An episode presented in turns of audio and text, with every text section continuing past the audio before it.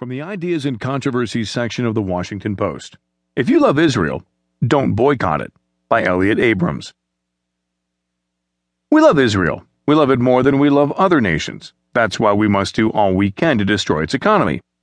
That is the message of the bizarre October 25 Sunday opinion column by professors Steven Levitsky and Glen Weyl.